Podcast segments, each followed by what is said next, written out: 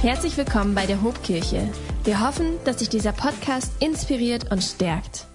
Ja, und ich nutze den Moment, um unseren Prediger vorzustellen. Ich habe eine Bitte an euch. Wenn ich ihn hier auf die Bühne hole, ja, dann macht mal bitte so richtig Krawall, denn er hat richtig Feuer. Denn heute predigt der ehrenwerte Jugendpastor Tarek Teutz.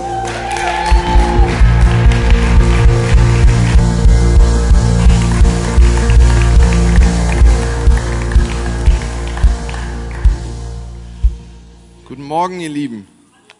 Oder guten, guten Mittag. Hier, hier geht auch guten Mittag.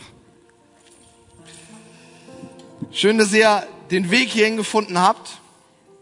Ihr habt euch auf jeden Fall einen guten Sonntag rausgesucht, weil wir starten in eine neue Predigtserie mit dem Titel Besser als alles andere.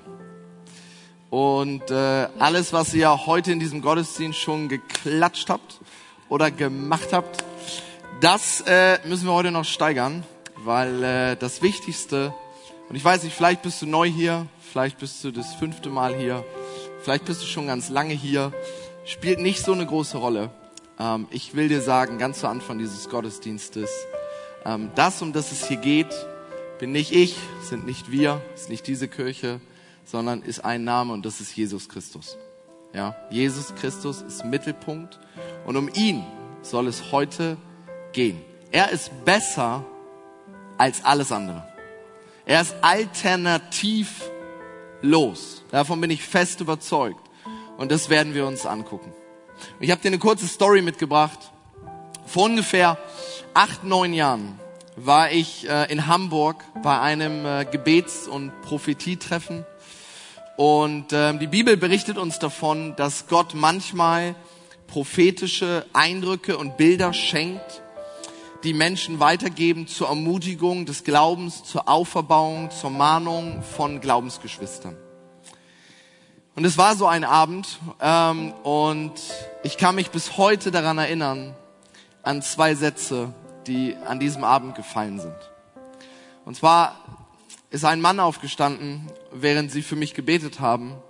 Und er hat sehr bestimmt, aber liebevoll gesagt, Tarik, ich hab, ich hab was von Gott für dich. Und dann war ich natürlich gespannt und dann sagt er, Gott möchte, dass du mehr in der Bibel liest. Gott möchte, dass du ihn besser kennenlernst. Ja, und Freunde, darum soll es gehen. Wir werden gleich in den Hebräerbrief reinsteigen. Und vor allem anderen, das ist dein Satz für diese Predigt. Wenn du Gott kennenlernen möchtest, dann musst du Jesus kennenlernen. Wenn du Gott kennenlernen möchtest, dann musst du Jesus kennenlernen. Er ist alternativlos und an ihm gibt es keinen Weg vorbei. Wir starten rein in den Hebräerbrief und wir lesen die ersten vier Verse. Die ersten vier Verse des Hebräerbriefs gleich am Anfang. In der Vergangenheit hat Gott immer wieder und auf vielfältige Weise durch Propheten zu unseren Vorfahren gesprochen. Doch jetzt, in dieser letzten Zeit, sag mal letzten Zeit, das ist unter anderem heute, sprach Gott durch seinen Sohn zu uns.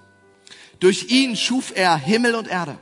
Und ihn, Jesus Christus, hatte zum Erben über alles eingesetzt. In dem Sohn zeigt sich die Herrlichkeit Gottes. Denn er ist ganz und gar Gottes Ebenbild. Sein Wort ist Kraft, die das Weltall zusammenhält. Durch seinen Tod hat er uns von unserer Schuld befreit und nimmt nun den Ehrenplatz im Himmel ein. Gott hat Christus seinen eigenen Sohn genannt und ihn weit über alle Engel gestellt. Vater, ich bete darum, dass du, diese, dass du diesen Gottesdienst in deine Hand nimmst. Vater, wir wollen dir sagen, wir wollen Empfang von dir. Und ich bete, Heiliger Geist, dass du uns, dass du uns Jesus vor Augen hältst. Ich bete, Heiliger Geist, dass du uns unsere Augen öffnest, unsere Ohren öffnest für den, wer Jesus ist. Ich bete, Heiliger Geist, dass, dass es nicht meine Worte sind, die ich spreche, dass es nicht meine Weisheiten sind, sondern dass du Gott redest, damit deine Gemeinde auferbaut wird. Und alle, die das glauben, sagen Amen. Amen. Freunde, wenn du Gott kennenlernen möchtest, dann musst du Jesus kennenlernen. Dann musst du Jesus kennenlernen. Warum?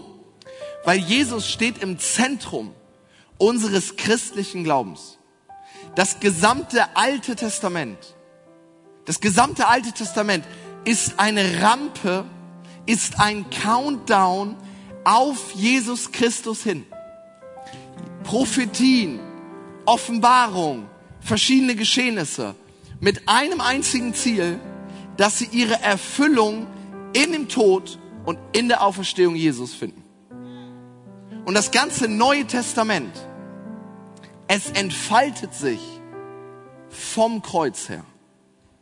Wir haben das Alte Testament, wir haben das Neue Testament und mitten in dieser Mitte haben wir Jesus Christus. Wenn du Gott kennenlernen möchtest, dann musst du Jesus zuhören. Vor ein paar Tagen hat mich ähm, ein junger Mann aus unserer, aus unserer Kirche angesprochen. Und er ist in dieser Corona-Zeit wieder neu zum Glauben an Jesus Christus gekommen. Freunde, dürfen wir ganz kurz festhalten? Ja, unsere Kirchengebäude, unsere Versammlungen, unsere Gottesdienste waren in den letzten anderthalb Jahren so leer wie noch nie zuvor. Aber immer wieder an verschiedenen Geschichten merken wir, Gott hat während Corona keine Pause gemacht. Gott hat nicht seinen Job niedergelegt. Gott hat Menschen nicht weniger geliebt. So die Story, die Michelle uns erzählt hat. Der, der junge Mann, der mich angesprochen hat. Freunde, da sind Dinge passiert. Jesus hat an Herzen gearbeitet. Nur weil Umstände für uns schwierig waren, heißt das nicht, dass Gott nicht möglich ist. Und er, und um ehrlich zu sein, er war richtig cool. Er war on fire. Der hatte Bock. Der hatte einen Hunger nach Jesus. Das konntest du ihm abspüren. Er wollte mehr wissen. Er wollte mehr lernen. Er wollte, wo, wo kriege ich neue Lehre? Wo, wo, wo kann ich mich mit Leuten austauschen? Wo kann ich Christen kennenlernen? Der, der hat richtig Bock gehabt. Und weil wir Corona haben, ist er ins Internet gegangen und hat sich verschiedene Sachen reingezogen. Und irgendwann kommt ihm das komisch vor, was, was er da hört. Und dann fragte mich Tarek, was, was hältst du davon? Was, was hältst du davon? Und Freunde, wir könnten an diesem Morgen ein, zwei Dinge weitergeben zu korrekter Bibelauslegung. Aber ich möchte uns heute Morgen nur auf den einen einzigen Punkt führen. Eine korrekte Bibelauslegung hat immer Jesus Christus zum Zentrum. Eine korrekte Bibelauslegung hat immer Jesus Christus zum Zentrum. Weil das Alte Testament eine Rampe ist, bis sie Jesus in Tod und Auferstehung verherrlicht. Und das Neue Testament, es entwickelt sich von dem Punkt der Auferstehung Jesu. Es wird, was wird berichtet? Die Auferstehung Jesu. Jesus Auferstehung, Gottes Sohn, Sündenvergebung für die gesamte Menschheit sind der Mittelpunkt der Bibel. Das heißt, wo auch immer, wo auch immer du auf eine Lehre stößt, wo auch immer du auf eine Predigt stößt, wo auch immer du in einer Kleingruppe bist, wo auch immer du in einem Forum bist, was auch immer du für ein Buch liest, völlig egal. Wenn das sich christlich nennt und da nicht Jesus Christus drin ist, dann kannst du dir sicher sein, dass da eine Menge Leute reden, aber nicht Gott. Wenn das, was du findest, nicht Jesus Christus zum Zentrum hat, dann kannst du dir ziemlich sicher sein, dass eine Menge Leute reden, aber nicht Gott. Weil genau das ist Hebräer. Vers 1. Damals, damals haben Propheten gesprochen. Damals haben dir auch Leute aus der Bibel vorgelesen. Damals war das so. Aber jetzt, Hebräer 1, Vers 2, sprach Gott durch seinen Sohn zu uns. In dieser letzten Zeit, Gott, vor Gott hat sich ins Schaufenster gestellt. In, mit und durch Jesus Christus um sich der Menschheit zu offenbaren. Das ist passiert. Weißt du, Gott, Gott hat sich gesagt, ich will der Menschheit zeigen, wie ich bin. Ich will der Menschheit zeigen, wer ich bin. Und deswegen hat er Jesus gesandt. Er hat gesagt, ich will ein Megafon auf der Erde. Also nehme ich Jesus. Ich möchte ein Mikrofon auf dieser Erde, also nehme ich Jesus. Ich möchte ein laufendes Vorbild auf dieser Erde, wer ich bin, also nehme ich Jesus. All das findet sich in Jesus Christus. Und ich habe dir schon gesagt, wir werden, wir machen heute den Auftakt und die nächsten vier Wochen werden wir uns mit dem Hebräerbrief befassen. Und was total wichtig ist, wenn wir uns einen Brief aus der Bibel angucken, dann müssen wir wissen, in welchem Kontext wurde dieser Brief geschrieben. Du kannst nicht einfach einen Brief von vor 3000 Jahren nehmen und den mit einem Brief von jetzt vergleichen. Der Hebräerbrief ist nicht 3000 Jahre alt, da kommen wir gleich zu. Aber deswegen, du musst den Kontext kennen. Wer hat ihn geschrieben? Wann wurde er geschrieben? An wen wurde er geschrieben? Was für eine Situation? Und erstmal fällt es relativ ernüchternd aus. Weil um ehrlich zu sein, wir wissen nicht, wer den Hebräerbrief geschrieben hat. Jedenfalls nicht mit Sicherheit. Es gibt ein paar Theorien. Paulus ist vorne mit dabei. Barnabas ist vorne mit dabei, Apollos ist vorne mit dabei, aber viele Theologen, auch der letzten Jahrhundert schon, sind sich einig, so richtig 100 Prozent für einen spricht nicht alles. Das heißt, wir wissen es nicht. Aber es ist auch nicht ganz so wichtig. Weil was wir in diesem Brief erkennen, was du die ganzen nächsten drei, vier Wochen erkennen sollst, ist, hier redet jemand, der ein pastorales Herz für die Menschen hat, an die er schreibt. Er kennt ihre Situation. Er kennt ihre Umstände. Da ist Beziehung zwischen Absender und Empfänger. Er schreibt vorrangig an Judenchristen. Das heißt Juden, die zum Glauben an Jesus Christus gekommen sind. Ungefähr so 65, 66 nach Christus bis rauf nach 90 nach Christus, irgendwo in diesem Zeitraum wurde der Brief geschrieben. Da können wir uns ziemlich sicher sein. Und jetzt weil wir alle Profis in der Kirchengeschichte sind, wissen wir natürlich, was in dieser Zeit passiert ist. Und Freunde, das ist wichtig, um zu verstehen, worum geht's hier eigentlich? Was wird da gelabert? Warum? Das müssen, müssen wir verstehen und ich wünschte, ich könnte uns diesen Punkt ersparen. Aber wir kommen nicht drum herum, wenn wir verstehen wollen, was wird hier eigentlich gesagt. Wisst ihr, in diese Zeit fallen drei schlimme Dinge. Erstens der jüdische Krieg, zweitens die Tempelzerstörung 70 nach Christus und drittens die Christenverfolgung durch Nero. Wenn Nero dir nicht sagt, Nero war ein römischer Kaiser und viele Historiker sind sich heute einig, es gab einen Brand in Teilen von Rom. Und viele Historiker sind sich einig, dass Nero diesen Brand selber gelegt hat. Warum? Weil er Christen gehasst hat und weil er einen Grund haben wollte, um diesen Brand den Christen in die Schuhe zu schieben. Also was hat Nero gemacht zur Bestrafung der Christen? Er hat Christen bei lebendigem Leib genommen, er hat sie an einen Pfahl gebunden, er hat sie bei lebendigem Leib mit Wachs übergossen und als lebendige Fackeln aufgestellt zur Zelebrierung der ganzen Stadt. Wenn Nero einen richtig guten Tag hatte, dann hat er seine Arena geöffnet, dann hat er Christen da reingeworfen, hat wilde Tiere da reingeschickt und hat sich daran ergötzt, dass Christen bei lebendigem Leibe von Tieren zerfleischt werden. Und wenn Nero einen richtig, richtig guten Tag hatte, dann ist er selbst mit seinem Streitwagen mit in diese Arena gestiegen und er hat die Menge angeheizt, noch lauter zu brüllen, noch lauter zu klatschen und sich noch mehr daran zu erfreuen, dass Christen gerade bei lebendigem Leibe zerfleischt werden. Freunde, das ist der Kontext, in dem der Hebräerbrief geschrieben wird. Jesus Christus ist schon ungefähr 30, 35, 40 Jahre in den Himmel aufgefahren. Und dann ereignet sich das. Der Hebräerbrief, der findet seinen seinen Leitvers in Hebräer 10, Vers 35. Und man merkt, die Christen sind müde geworden. Die anfängliche Begeisterung, Jesus der cool, ey, so cool, ist abgeflacht. Christen waren müde. Das war anstrengend. Verfolgung war da, Feuer war da, Krieg war da, Dinge waren anstrengend. Und die Christen, an die dieser Brief geschrieben wird, die waren in der Gefahr, ihren Glauben zu verlieren. Und deswegen einer der zentralen Verse, Hebräer 10, 35, da schreibt er mit seinem pastoralen Herz, Freunde, bitte, werft eure Zuversicht nicht weg.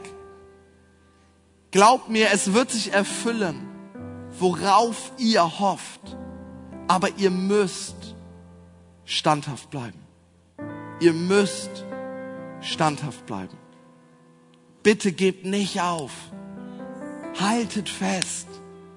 Das ist der, einer der ganz großen Punkte in dem Hebräerbrief.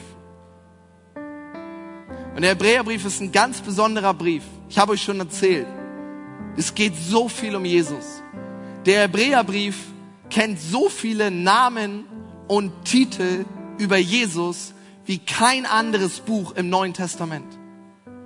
Es gibt 20 Namen und Titel, die alle nur für Jesus Christus gebraucht werden im Hebräerbrief.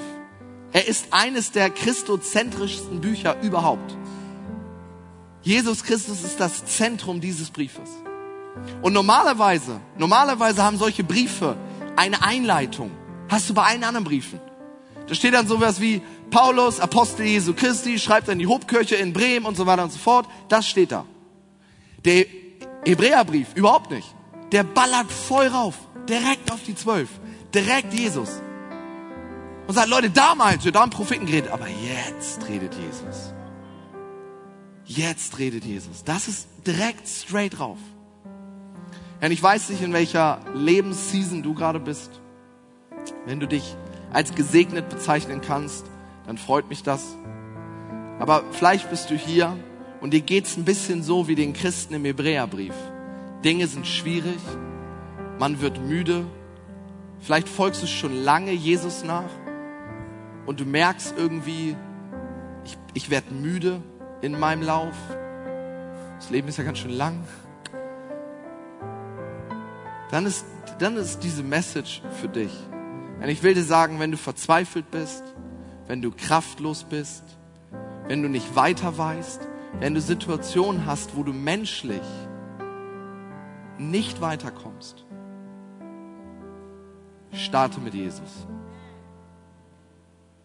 Weißt du, in diesem Buch gibt es vier Evangelien. Matthäus, Markus, Lukas und Johannes. Und in diesen vier Evangelien wird das Leben von Jesus beschrieben. Wie Jesus war, wer er war, wie er geredet hat, wie er mit Menschen umgegangen ist.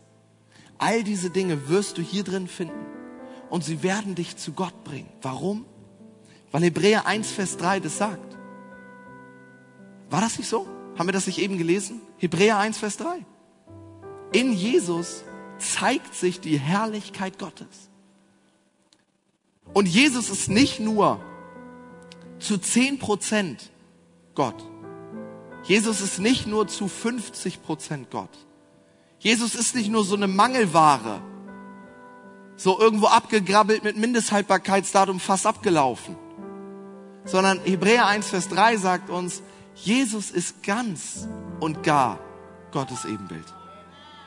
Wenn du von ihm liest in den Evangelien, dann wirst du Gott finden.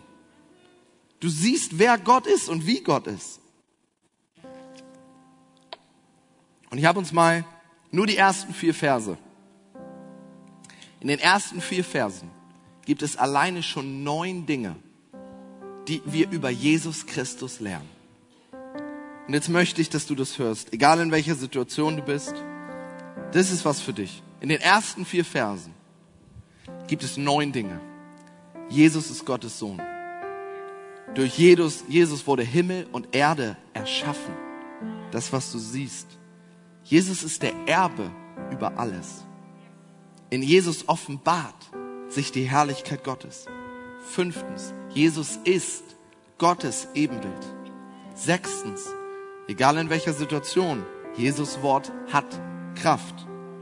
Siebtens, durch seinen Tod hat er uns Menschen von unserer Schuld erlöst. Achtens, Jesus hat den Ehrenplatz im Himmel an der rechten Seite zu Gott. Und neuntens, Jesus ist höher als alle Engel. Für die Juden damals war das, war das revolutionär. Die Juden haben darauf gewartet. So, für die Juden war das total krass. Gott kommt auf die Erde. Wir mussten doch immer Opfer bringen für unsere Schuld und für, für all den Mist, den wir gemacht haben. Und, und jetzt kommt Gott selber und begegnet uns. Auch ganz schwierig zu glauben. Aber ja, auch in 2. Korinther 5, Vers 19 lesen wir das. Gott ist durch, lesen wir, 2. Korinther 5, Vers 19. Gott ist durch Christus in diese Welt gekommen. Er ist durch Christus in diese Welt gekommen, um Frieden zu schließen. Ich habe euch mal ein Trikot mitgebracht. Meine Frau Liana und ich, wir sind begeisterte American Football Fans. Und äh, das Trikot haben wir. Das ist äh, von unserem Team Green Bay Packers in Wisconsin, Amerika. Und wenn ich dieses Trikot, äh, Trikot trage, dann repräsentiere ich mein Team dann, dann stelle ich mein Team zur Schau. Dann zeige ich, ich folge meinem Team, ich feiere mein Team, ich stehe hinter ihnen. Freunde, was wir in diesem Morgen verstehen dürfen ist, Gott hat nicht nur mal eben die Kleidung gewechselt. Gott ist Mensch geworden, um Menschen zu begegnen. Und ich habe in der Vorbereitung auf diese Predigt ähm, über euch nachgedacht. Und ich habe darüber nachgedacht, wie kann ich uns zeigen, dass es nichts Besseres gibt als Jesus Christus. Dass es nichts Besseres gibt als Jesus Christus. Und um ehrlich zu sein, ist mir nicht so viel eingefallen. Und dann habe ich gedacht, das, was ich euch am besten zeigen kann, ist, wie gut ich nicht bin. Also werden wir Tarek und Jesus vergleichen. Und ich kann dir schon mal verraten, ich werde dabei nicht besonders gut wegkommen. Pass auf, Folgendes hat sich ergeben. Falls du das nicht weißt, ähm, ich arbeite nebenbei im Rettungsdienst, mache das schon mehrere Jahre lang. Und vor ein paar Wochen hatten wir einen Einsatz. Ich und mein Kollege, wir wurden gerufen, wir fahren dahin. Und an dem Einsatzort angekommen, stellen wir fest, dass da gar nichts ist keine Leute, kein Einsatz. Ich denke, was ist denn hier los? Wir melden uns bei der Leitstelle. Oh, sorry. Äh, äh, ja, das ist der falsche Einsatzort. Okay, gut. Dann schick uns bitte den richtigen. Wir kommen zum richtigen Einsatzort in ein äh, Kinderhospiz. Und von da sollten wir ähm, ein ganz süßes, kleines, 16 Monate altes Mädchen mit dem Vater zurück nach Hause begleiten in die Nähe von Braunschweig. Und weil ich mich äh, medizinisch auch so ein bisschen um das Kind kümmern musste, war ich, wir natürlich Corona haben, war ich in voller Montur. Zwei Handschuhe, Kittel, ähm, Haarnetz, Maske, das volle Programm. Und das Problem war, mein Kollege und ich, wir wussten ja nicht, dass es irgendwo nach Braunschweig geht. Wir wussten nicht, dass das jetzt eine Tortur von mehreren Stunden wird. Wir hatten kein Essen mit, wir hatten kein Trinken mit und wir hatten auch kein Geld. Es kam, wie es kommen musste, mitten auf der Autobahn mit dem Vater und dem kleinen Mädchen. Frontal Unfall. Nicht wir, aber LKWs vor uns. Die ganze Autobahn komplett gesperrt. Kein Durchkommen, kein Weiterkommen. Stehen wir da.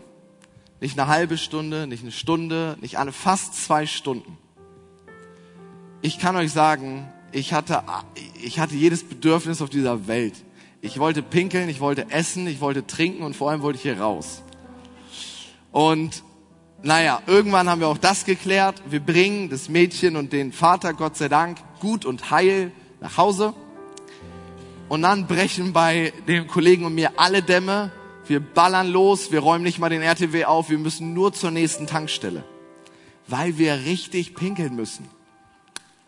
Das ist aber so eine Tankstelle, wo du nur auf Klo gehen kannst, wenn du 70 Cent hast. Wer hat sich so ein Blödsinn ausgedacht? Also denken wir, als Herren der Schöpfung sind wir massivst gesegnet und können das auch anderweitig von uns bringen. Also geben wir uns ganz viel Mühe, steigen extra in den Rettungswagen, fahren an den letzten Zipfel des Parkplatzes, erledigen da im Grün auf irgendeiner Wiese unser Geschäft. Und dann passiert es. Dann passiert's. Auf einmal, mitten aus dem Nirgendwo, rennt eine wildfremde Frau über den gesamten Parkplatz und schreit uns an, was uns denn einfallen könnte, das zu machen, was immer wir da gemacht haben und dass wir uns gefälligst die Hände waschen sollen.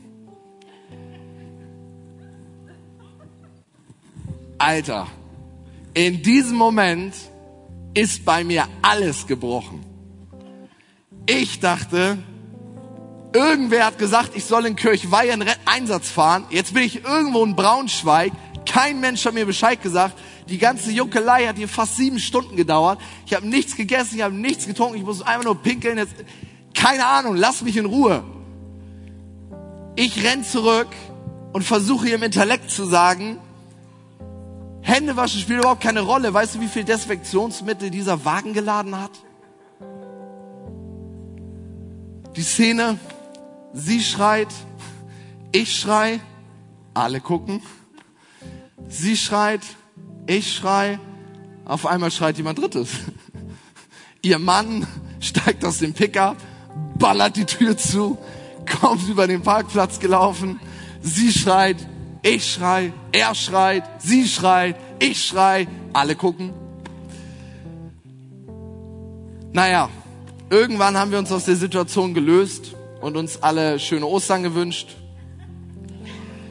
Ich bin zurück in den Wagen gestiegen wir sind losgefahren. Und ich gehe so ein bisschen im Kopf durch, was gerade passiert ist. Und irgendwie, ja, irgendwie kriegt mich der Punkt. Und ich merke, dass der Heilige Geist mich auch anstupst und sagt, irgendwie, Tarek, war das Mist. Also ich möchte jetzt hier kein Fach aufmachen, wer recht hat und so. Aber mein Kollege ist bei dieser Szenerie einfach in den Rettungswagen gegangen. Der hat gedacht, Tarek macht das schon. Und ich stand da und ich bin zurückgefahren und dachte, okay, so, mein Kollege weiß, ich werde Pastor. Mein Kollege weiß, ich folge Jesus. Mein Kollege weiß, ich bin Christ. Und in dieser Situation dachte ich, irgendwie habe ich mich nicht so cool verhalten.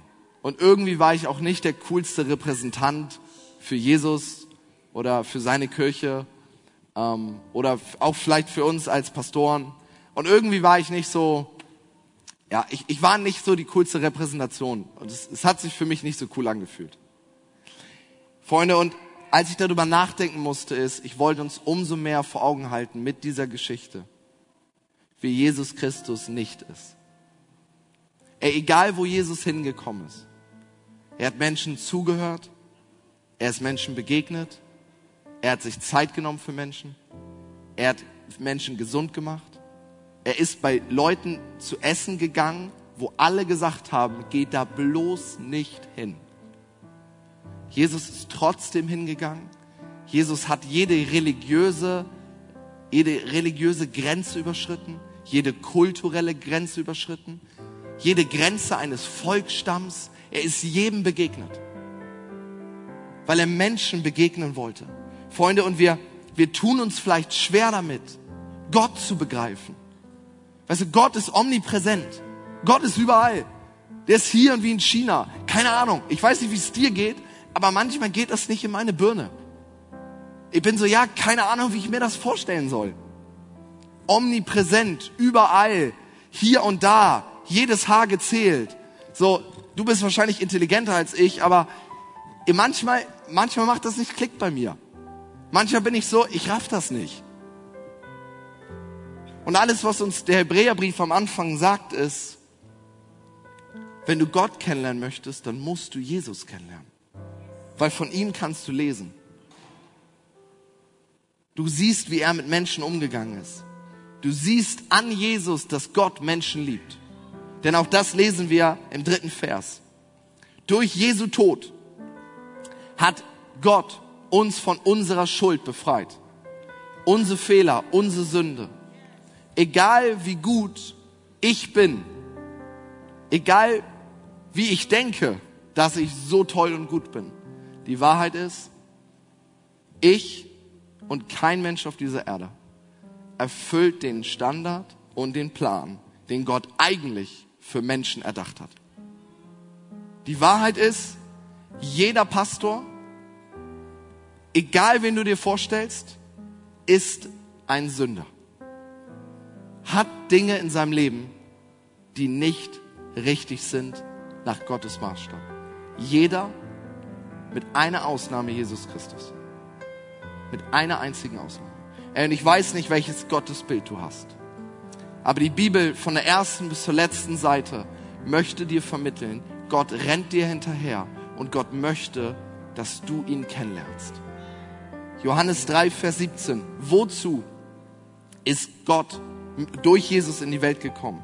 Nicht in allererster Linie, um Gericht zu halten, um sich aufzuspielen, um mit Fingern auf Leuten zu zeigen. Nicht um deinen Lebenslauf aufzumachen und zu sagen, da hast du aber ordentlich Scheiße gebaut. Dafür ist Jesus nicht in erster Linie gekommen. In allererster Linie ist Jesus gekommen, um Menschen zu retten. Und das war für die Juden der damaligen Zeit, war das unglaublich. Die Juden mussten immer, wenn sie Fehler gemacht haben, mussten sie Opfertiere schlachten, mussten zum Tempel gehen, mussten Regeln erfüllen, all diese Dinge. Und jetzt kommt Jesus, das einmalige, das perfekte Opfer. Und alles ist dahin. Wir können ins Reine kommen mit Gott. So, deswegen, Leute, ist es so wichtig. Ja, ich habe uns erzählt, Jesus hat Menschen angenommen.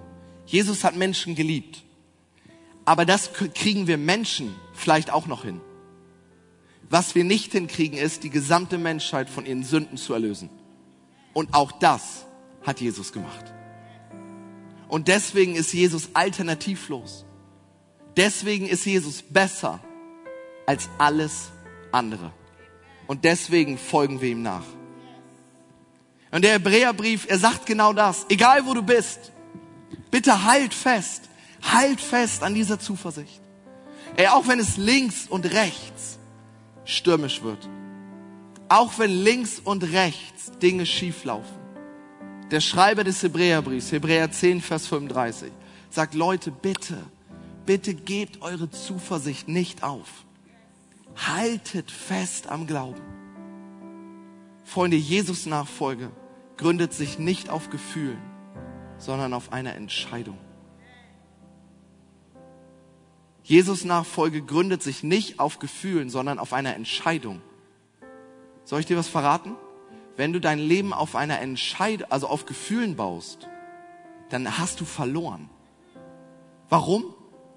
Wenn du nur zur Arbeit gehst, wenn du dich danach fühlst, dann gehst du einen Tag hin, weil du sagst Bombe, den anderen Tag gehst du nicht hin, weil du sagst nö, und dann hast du keinen Job mehr. Dann kommt irgendwer und sagt, das kannst du mal irgendwo anders ausprobieren, aber nicht bei uns. Wenn du dein Leben auf Gefühlen baust, dann hast du keinen Job mehr. Und genauso ist die Jesus-Nachfolge nicht dafür gedacht, wenn es mir gut geht und die Kirche gerade die richtigen Lieder spielt, dann habe ich Bock. Sondern Jesus-Nachfolge ist eine Entscheidung zu sagen, Montag, Dienstag, Mittwoch, Donnerstag, Freitag, Samstag, Sonntag. Entscheidung, Entscheidung, Entscheidung, Entscheidung. Jesus-Nachfolge, Jesus-Nachfolge. Und das sagt der Hebräerbrief. Leute, es kommen schwierige Zeiten. Es kommen schwierige Zeiten. Und in diesen schwierigen Zeiten, bitte, werft eure Zuversicht nicht weg. Und dann werden wir erleben, dass Jesus Christus uns sprichwörtlich das Leben rettet. Ich habe euch mal ein Bild mitgebracht. Das ist Jim Becker. Wenn du gut gucken kannst, dann hat er dasselbe Trikot an. Nicht genau dasselbe, aber auch ein Trikot von unserer Mannschaft Green Bay Packers. Und das ist Jim Becker. Jim Becker hat ziemlich viel mit deinem und meinem Leben zu tun. Jim Becker ist unglaublich großer American Football Fan von unserem Team. Und er hat die Ehre zuteil bekommen, dass er als Fan in die Hall of Fame der Green Bay Packers aufgenommen wurde. Für Amerikaner sowieso eines der coolsten Dinge. Es gab, er ist total großer Football-Fan. Er hat in 56 Jahren, ich glaube, nicht ein Spiel verpasst. Es gab in der ganzen Kiste immer nur ein Problem. Er und seine Frau hatten elf Kinder. Und es ist überflüssig zu sagen, dass das Geld als Familie sehr, sehr knapp war. Und als guter Familienvater wollte Jim nicht das Geld von seiner Familie wegnehmen, damit er selbst ins Stadion gehen kann. Also hat er nach einer Möglichkeit gesucht, noch mehr Geld zu verdienen. Und er ist dabei gelandet, Blut zu spenden. Und zwar jede Woche. Für jede Blutspende gab es 15 Dollar. Und so konnte er sparen und konnte bei jedem Heimspiel der Green Bay Packers im Lambeau Field sein Ticket sichern. Über 56 Jahre hinweg. Was Jim Becker nicht wusste, ist, dass er todkrank war. Sein Vater ist im Alter von 43 Jahren ganz plötzlich verstorben. An einer Krankheit, die sich Hämochromatose nennt. Sehr selten und es gibt für diese Krankheit kein Gegenmittel. Sein Vater ist ganz plötzlich gestorben. Nach seinem Symptombeginn hatte er drei Tage und dann gab es akutes Organversagen und er ist ganz schnell gestorben. Jim Becker hat diese Krankheit auch. Und wie wir an dem Foto sehen, lebt er immer noch und ist ein bisschen älter geworden als 43. Jetzt ratet mal, was das Geheimnis und was das Gegenmittel von Hämochromatose ist. Bei Hämochromatose bleibt zu viel Eisen im Blut. Und der Körper kann das nicht abführen. Und deswegen kommt es zu akuten Organversagen. Und das einzige Mittel, was hilft, den Tod immer weiter nach hinten zu verschieben, ist jede Woche Blutspenden. Ohne dass Jim Becker das wusste, hat er sein Leben gerettet, weil er jede Woche zum Blutspenden gegangen ist. Er dachte, er spendet Blut, um sich seinen Platz im Stadion zu sichern. Und was er eigentlich tat, ist, er spendete Blut und er rettete damit sein eigenes Leben. Über Jahre hinweg. Und bei irgendeiner Routineuntersuchung kommt es raus, dass Jim Becker dieselbe Krankheit hat wie sein Vater. Und der Doktor sagt zu ihm, ich glaube, wenn du nicht festgehalten hättest an deiner Blutspende, dann würdest du heute nicht mehr leben.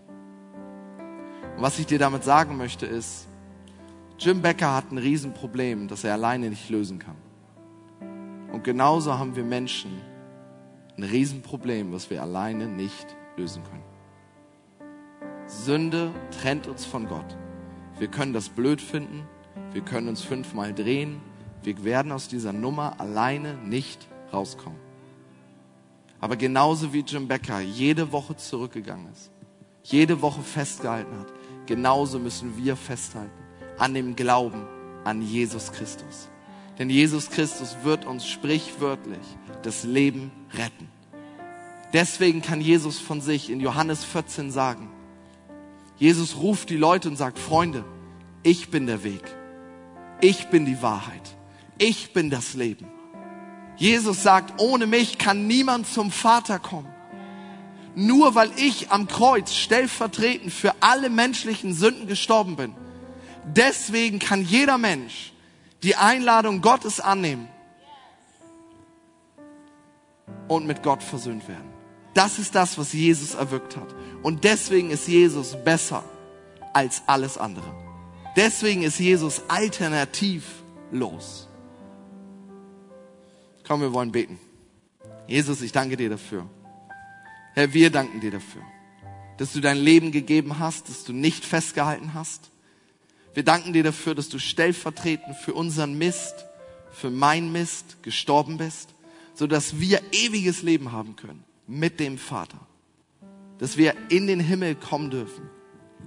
Und ich bete über uns. Gott, ich bete darum, dass du uns segnest. Ich bete darum, wie du sagst in Hebräer 10, Vers 35, dass wir festhalten am Glauben. Ich bete darum, dass wir als Hobkirche, dass wir festhalten am Glauben, wenn wir uns danach fühlen und wenn wir uns nicht danach fühlen. Herr, wenn du hier bist und noch nie eine Entscheidung für Jesus getroffen hast, dann war, darf diese ganze Predigt dir eine Einladung sein, dass du, dass die Türen bei Jesus immer offen sind.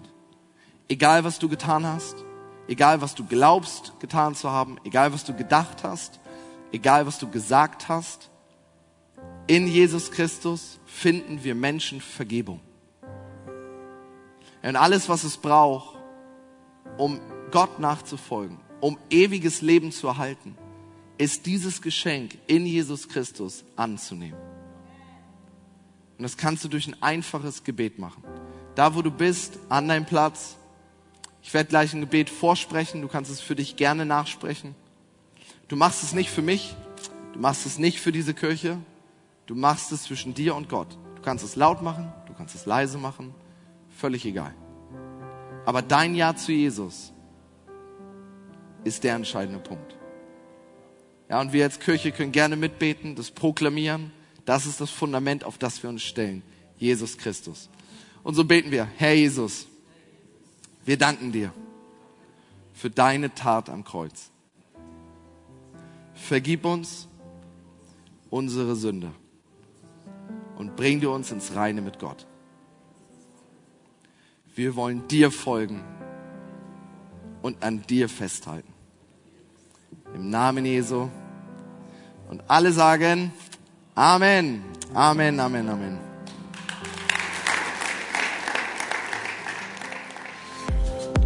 Wenn dich dieser Podcast gesegnet hat, würden wir gern deine Geschichte hören. Schreib uns doch unter hallo@ho.de oder noch besser, schau einfach mal persönlich bei uns vorbei. Wir freuen uns auf dich.